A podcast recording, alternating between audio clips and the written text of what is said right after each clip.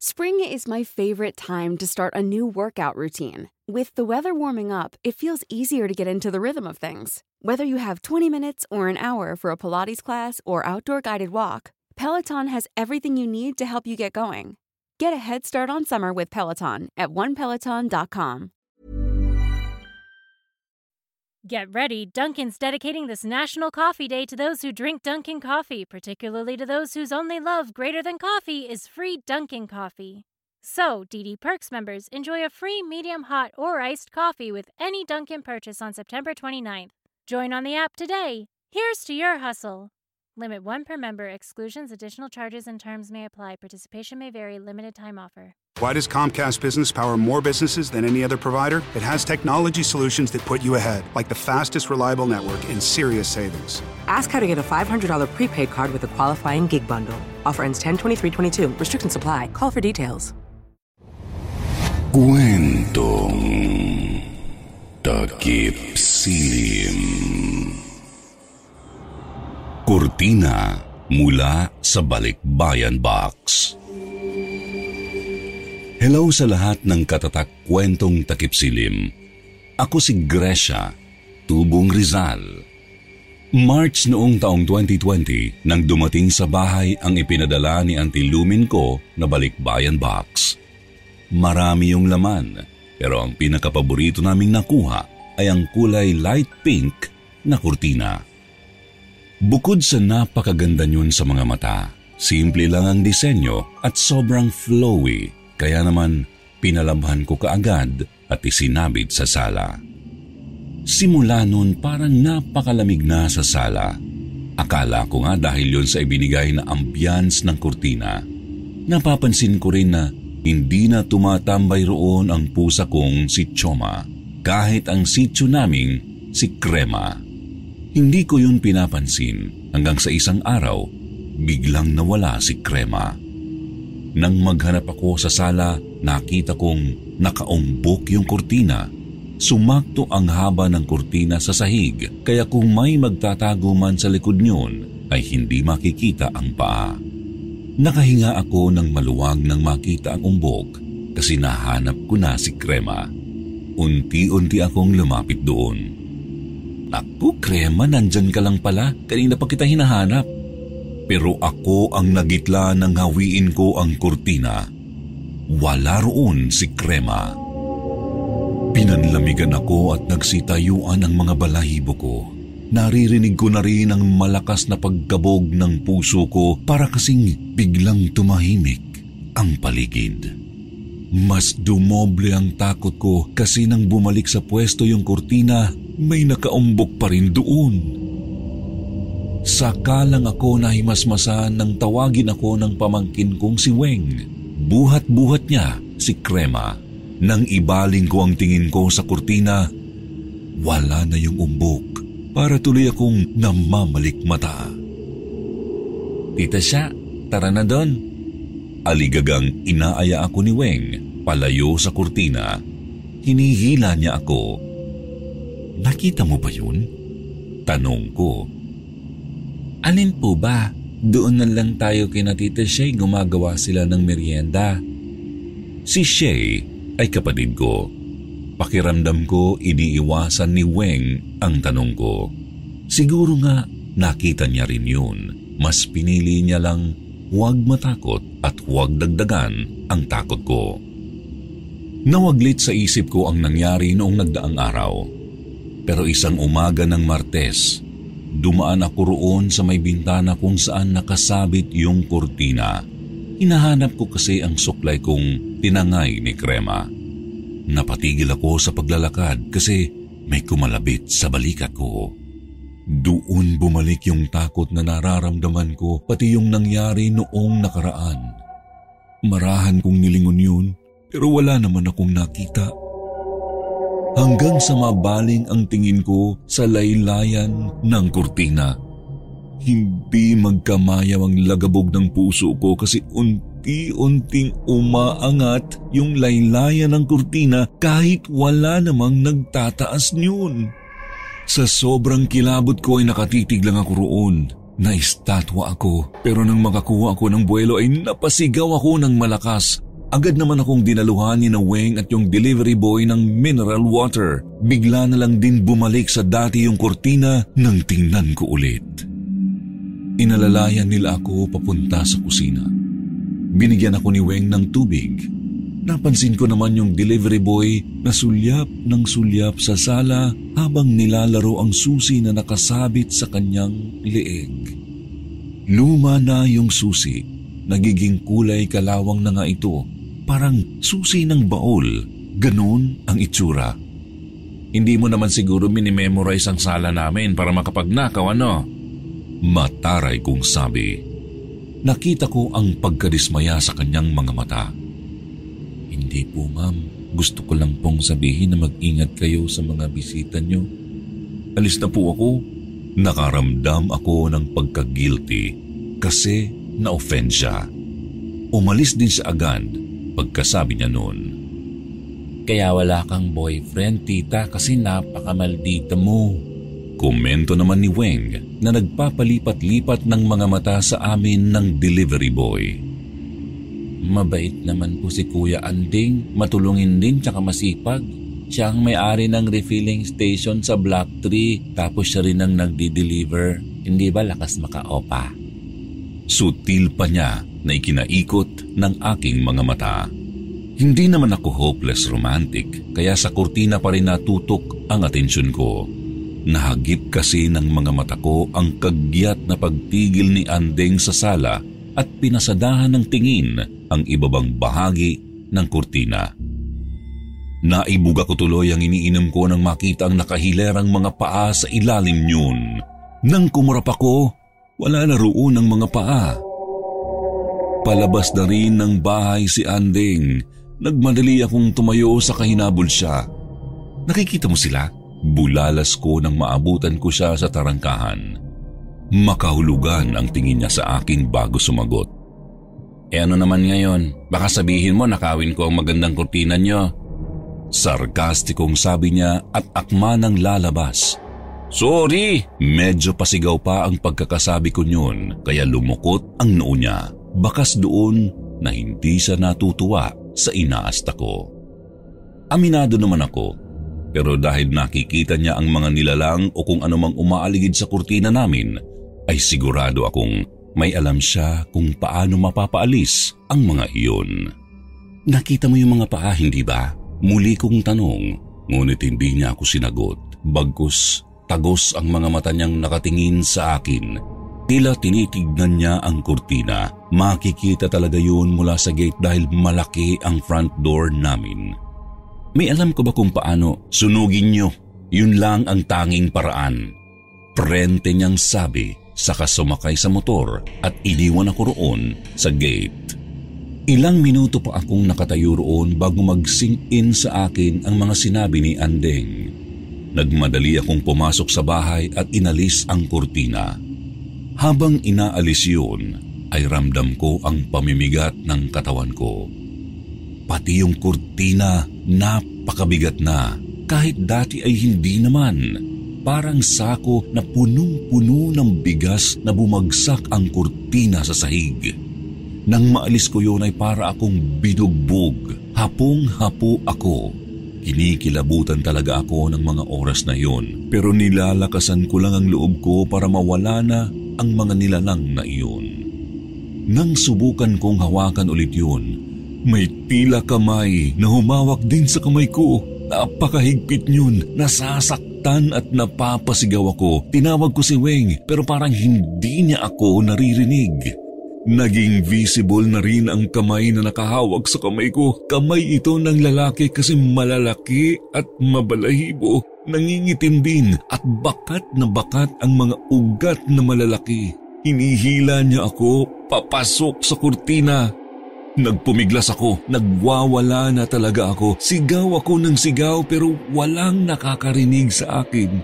Umiiyak na ako. Nilukuban ako ng matinding kilabot. Nakikipaghilan ako sa kamay. Ayaw niya talaga akong bitawan. Magpapahila na sana ako pero bigla akong nakarinig ng malakas na sigaw. Hindi ko maintindihan ang lengguaheng sinigaw niya tapos nagpatuloy lang siya sa pagsasalita ng kakaibang lengguahe. Naramdaman ko ang pagluwag ng pagkakahawak ng nilalang sa akin kaya hinila ko ang kamay ko pero pinigilan ulit nito yun. Nagsisigaw ulit ako. Mabilis namang lumapit sa akin si Andeng sa kainin ng piroon sa kamay ang susi na nasa kanyang lieg. Iniikot-ikot niya yun hanggang sa bitawan na ako niyon. Umatras ako palayo roon. Iniikot pa rin nito ang susi sa kamay habang nagsasalita ng ibang lengguwahe. Hanggang sa ilang minuto pa ay narinig kong sumigaw si Andeng. Bumalik kayo sa pinanggalingan nyo sa ngalan ni Jesus! Pagkasabi niya noon, parang may puwersang humigop sa akin, hingal na hingal akong napamulat ng mata. Anong nangyari? Bungan ko kay Weng nang mapuno na ng hangin ang baga ko. Ikaw, anong nangyari sa'yo, tita? Bigla ka na lang lumagabog dyan habang inaalis ang kurtina. Kwento ni Weng. Itinuturo pa ang nagkalat na kurtina sa sahig. Nakaramdam na naman ako ng takot nang makita yung kurtina. Nasaan si Andeng? Hinanap ko pa ang lalaki sa sala pero wala siya roon. Nak, si tita, hinahanap si Kuya Andeng. Kinutusan ko si Weng sa ulo. Bakit mo ba hinahanap kita? Eh di ba hinatid mo na sa labas kanina? Tapos bigla ka na lang nagmamaraling pumasok at pinag-aalis ang kurtina. Parang ang hindi mo ako nakikita. Tapos bigla ka na lang bumagsak mula sa upuan at nawala ng malay. Doon ko napagtantong ako pala yung bumagsak na sakong bigas kanina at nawalan ng malay. Kaya pala napakabigat ng pakiramdam ko kanina na parang nabugbog tapos napunta pa sa kung anong dimensyon ng mundo Mabuti na lang, iniligtas ako ni Andeng. Nang mahimasmasan ako noong araw ding yun, ay sinunog ko na ang kurtina. Ipinagbigay alam ko rin yun kay Auntie Lumen. Tinanong ko na rin kung saan niya yon nakuha. Ang sabi niya, bigay raw ng amo niya ng magbakasyon ang mga ito sa Thailand. Inilagay na raw niya sa box agad kasi hindi naman niya yun gagamitin dahil wala naman daw bintana ang kwarto niya. Hindi pa rin malinaw kung saan nanggaling yung kurtina o kung saan ito ginamit bago ibenta. Sa ngayon, wala nang nangyayaring katatakutan sa bahay namin. Hindi ko na rin nakikita si Andeng. Nakakuha na siya ng bago niyang delivery boy. Nagpunta ako sa Block 3 para magpasalamat sana sa kanya. Pero wala siya roon.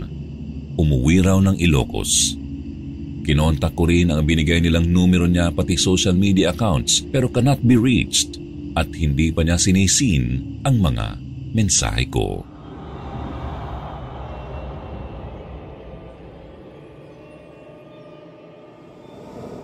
Bintana ni Ate Del Magandang araw Sir Jupiter at sa bumubuo ng kwentong takipsilim taong 2005 noong may magpakamatay na dalaga sa kalapit bahay namin. Tawagin na lang natin siyang Del. Walong taong gulang pa lang noon ang anak kong si Gwen pero close sila ng dalagang iyon. Iisang eskwelahan lang ang pinapasukan nila kaya palagi silang magkasabay pumasok. Si Del ay kinuhang caretaker ng bahay dahil nasa Manila ang mga may-ari.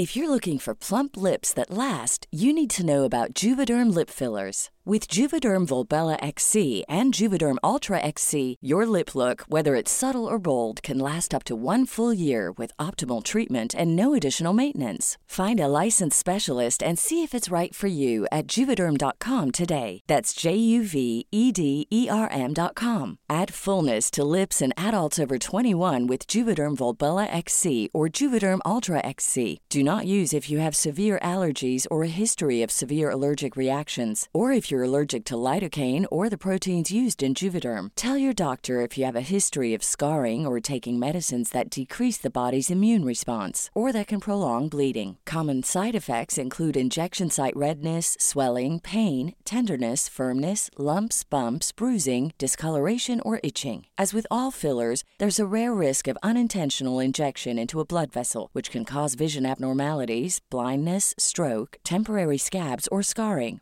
For full important safety information, visit juvederm.com.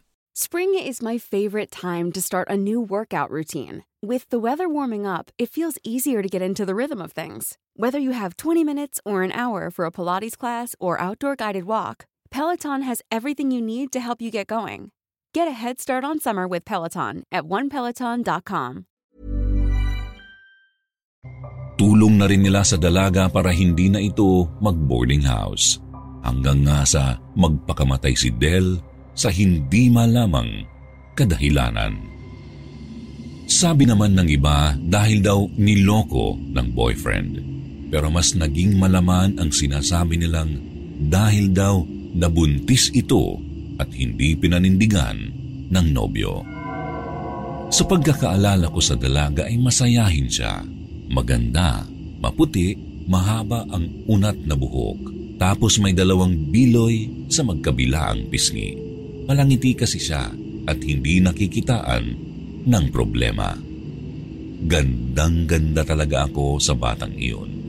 Noong araw na nagpakamatay siya, hindi pa namin sinasabi noon kay Gwen kasi tiyak na hindi pa niya masyadong maiintindihan o kung maiintindihan man niya, baka masaktan siya. Bakod na konkreto na nilagyan ng barbed wire sa taas lang ang naghihiwalay sa bahay namin sa kapitbahay. Hindi rin ganon kataas yun kaya matatanaw ni Gwen ang kabilang bahay. Gaya ng dating ginagawa ni Gwen, naglalaro siya sa parteng makikita ang kabilang bahay. May puno rin kasi ng avocado roon kaya malamig. Sa parteng yun din ang lababo namin. Naghuhugas ako noon nang biglang tinawag ni Gwen si Del. Nakaramdam ako ng nervyos kasi patay na yung tao kaya sinaway ko si Gwen. Kako baka natutulog si ate Del niya, huwag istorbuhin. Tapos biglang sumagot si Gwen. Hindi po siya natutulog, binuksan nga po niya ang bintana. Ayun o, ate Del! Mabilis kong iniwan ang mga hinuhugasan ko at pinuntahan si Gwen. Kumakaway ang anak ko na nakatingin sa bintana. Tumingin din ako doon. Damang-dama ko talaga ang kilabot kasi nakabukas nga yung bintana tapos nakalabas yung kurtina. Tinatangay ng hangin. Ate Del, halika maglaro tayo! Doon ako mas lalong natakot kasi inanyayahan ni Gwen si Del. Sabi ng matatanda, bawal daw yun. Kaya mabilis ko siyang sinaway at pinapasok sa loob kako gumawa na siya ng assignment niya. Kinabukasan habang nag-aayos ako ng mga lalabhan, doon din sa parteng makikita pa rin ang kabilang bahay dahil nandoon ang aming poso. Iniiwasan ko talagang hindi mapatingin doon sa kapitbahay. Pero binibigo ako ng aking mga mata. Napapasulyap ako roon. Pakiramdam ko kasi may nakamasid doon. Doon ko napansin na nakasara na yung bintana. Umakyat sa ulo ko yung kilabot parang ang laki-laki ng ulo ko. Hindi ko alam kung may mga tao bang pumunta roon upang mag-ayos. Siguro nga mayroon para kunin ang mga gamit ni Del kasi idiniretso na ang mga labi niya sa baryo nila pagkatapos dalhin sa ospital pero dead on arrival na nga. Sumulyap ako muli sa kabilang bahay. Doon ko nakita na marahang bumubukas yung bintana tapos biglang may tumapik ng balikat ko at bumulong ng, Hi Ate G. Napasigaw at napatakbo ako sa loob ng bahay. Nasabihan pa ako ng asawa ko na nababaliw na kaya ikinuwento ko ang nangyari. Sabi niya baka hangin lang daw yun. Saka masyado ko rin kasing iniisip kaya ganun. Ngunit yung kilabot ko talagang hindi mawala kaya hindi tuloy ako nakapaglaba. Ikatlong araw na noon nang sabihin ko kay Gwen na patay na ang ate Del niya. Hindi pa masyadong nag-sink in sa anak ko. Tinatanong niya ako kung paano raw namatay. E nakita nga lang daw niya ito kanina sa bintana ng kabilang bahay. Ipinaintindi ko pa rin kay Gwen ang nangyari. Kaya medyo nag-iba ang aura niya. Pagkatapos noon, hindi na siya tumatambay sa may avocado. Kapag may ipapakuha ako sa lababo, Sumisigaw siya. Tinatawag ako o ang papa niya. Kung tatanungin naman namin siya, sasabihin niyang, wala lang. Mag-iisang buwan na noon nang unti-unti nang natatanggap ni Gwen ang mga nangyari sa atindel niya. Medyo nakalimutan na rin niya ang mga kakatuwang nangyayari. Hanggang isang umaga, naliligo siya roon sa laundry area namin tapos bigla siyang nagsisigaw. Agad ko naman siyang dinaluhan. Itinuturo niya yung kabilang bahay. Mama, mama si Ate Del. Si Ate Del nakita ko siyang nakasabit sa kisame roon. Napatingin din ako sa bintana. Nakabukas na ulit yun. Tapos natatabingan ng kurtina pero may parang anino roon na tila nagsiswing mula sa kisame. Binuhat ko si Gwen paloob ng bahay. Nanginginig talaga siya sa sobrang takot kahit ako. Nagkwento siya habang umiiyak.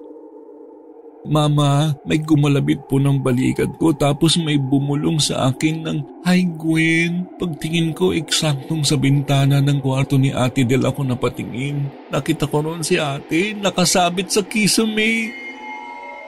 Nilagnat ng dalawang araw si Gwen pagkatapos noon. Naging usap-usapan din yun sa amin kasi hindi lang pala kami pati na rin yung mga dumadaan sa kalsada, nakikita rin daw nila na tila may anino roon ng babae, kumakaway o di kaya nagsiswing na nakabigti. Yung kwartong yun kasi ang bungad. May bintana ito sa harap kung saan nakaharap sa kalsada. May bintana rin sa gilid kung saan direktang makikita sa bahay namin. Nang malaman yun ng may-ari ng bahay, ay pinaayos na nila yung bakod. Pinataas na nila yun kung saan hindi na namin natatanaw ang bintana. May caretaker na rin ulit ang bahay pero hindi sila pumapasok sa loob. Para daw kasing may mabigat na presensya sa loob. Kaya sa labas lang sila naglilinis at hindi rin sila nagtatagal doon kasi may nagpaparamdam pa rin daw na tatapik ng balikat at naghahay gaya ng ginagawa ni Del noong nabubuhay pa siya. Salamat po kwentong takip silim kung mababasa itong kwento ko. Ako po si G ng Montalban, Rizal.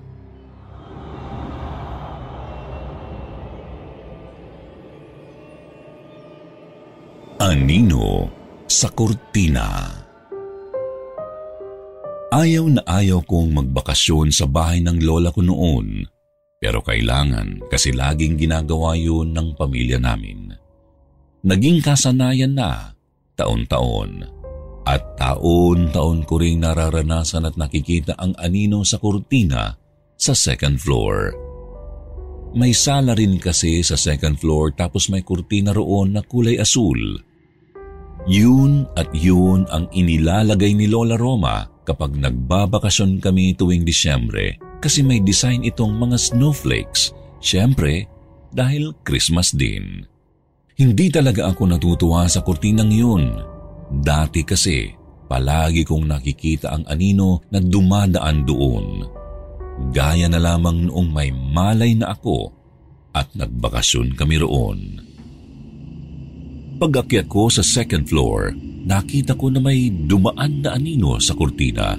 Akala ko anino ni mama kasi nauna siya sa akin. Pero yung direksyong tinungo ng anino ay taliwas sa direksyong pinuntahan ni mama.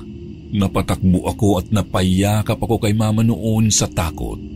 Kinukumbinsi ko si mama na sa baba na lang kami matulog kasi natatakot ako ng sobra. Pero mabuti na lang kasi may sariling banyo ang kwarto namin sa second floor. Kahoy ang bahay ni Lola Roma. Siya ang nanay ni Papa. Siman ang papa ko kaya si Mama Prim at Ate Kay lang ang lagi kong kasama. Maganda ang bahay kasi alagang-alaga ni Lola yun. Buwan-buwan niyang pinapalinis at taon-taong pinapaayos para matibay pa rin ang mga kahoy.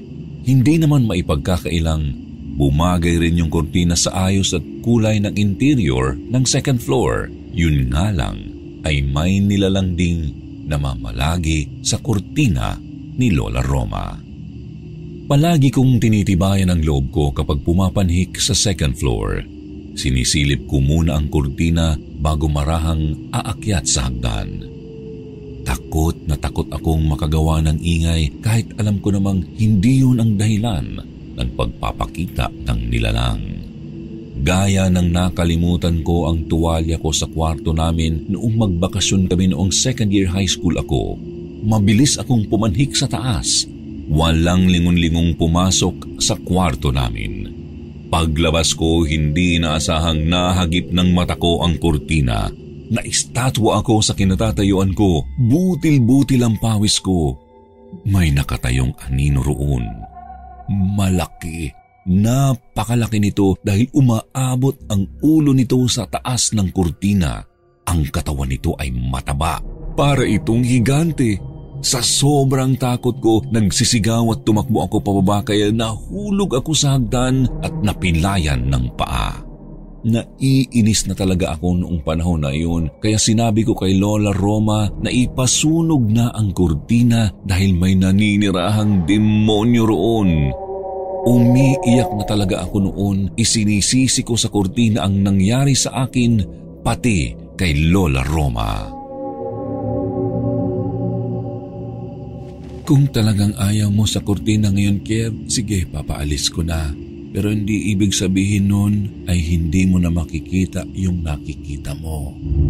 Ani Lola Roma pagkatapos kong magtantrums noong araw na iyon. Yung nakikita mo ay ang kapring nagbabantay ng bahay natin. Siguro kaya siya nagpapakita sa iyo kasi kamukha mo si Richard. Kaibigan ni Richard ang kapring iyon. Akala siguro niya ikaw ang papa mo hindi ka naman nila inaano, apo. Alam mo bang ilang ulit ng muntik manakawan ang bahay natin? Pero hindi nila magawa kasi palaging nandyan ang kapring nagbabantay ng bahay. Dagdag na kwento pa niya. Hindi talaga maipagkakailang Xerox copy ako ni Papa kasi pati nila lang ay napagkakamalan niyang ako siya. Simula noon lagi na akong nagtatabi-tabi po sa second floor. Nakikita ko pa rin ang anino tuwing nagbabakasyon kami. Hindi ko pa rin maiwasang hindi matakot. Tumatakbo pa rin ako pababa at paakyat ng hagdan. Sa kabilang banda ay natutunan ko rin magbigay ng alay sa kapre at paborito niya ang Super Delight Cookies na bigla na lang naglalaho ng magdamag Maaaring sabihin yung tinangay ng daga. Pero gaya ng sabi ko, palaging nagpapalinis ng bahay si Lola Roma kaya siguradong walang peste sa bahay niya. Salamat sa pakikinig sa aking kwento. Ako si Kiev ng Bindoro. Kudos sa kwentong takipsilim. Why does Comcast Business power more businesses than any other provider? It has technology solutions that put you ahead, like the fastest, reliable network and serious savings. Whether your small business is starting or growing, you need Comcast Business. Comcast Business, powering possibilities. Ask about Comcast Business Internet and Security Edge. Or find out how to get a $500 prepaid card with a qualifying gig bundle. Call or go online today to learn more. Offer ends 10 23 22. Restrictions apply. Call for details. Planning for your next trip? Elevate your travel style with Quince. Quince has all the jet setting essentials you'll want for your next getaway, like European linen, premium luggage options, buttery soft Italian leather bags, and so much more. And is all priced at 50 to 80% less than similar brands. Plus, Quince only works with factories that use safe and ethical manufacturing practices. Pack your bags with high-quality essentials you'll be wearing for vacations to come with Quince. Go to quince.com/pack for free shipping and 365-day returns.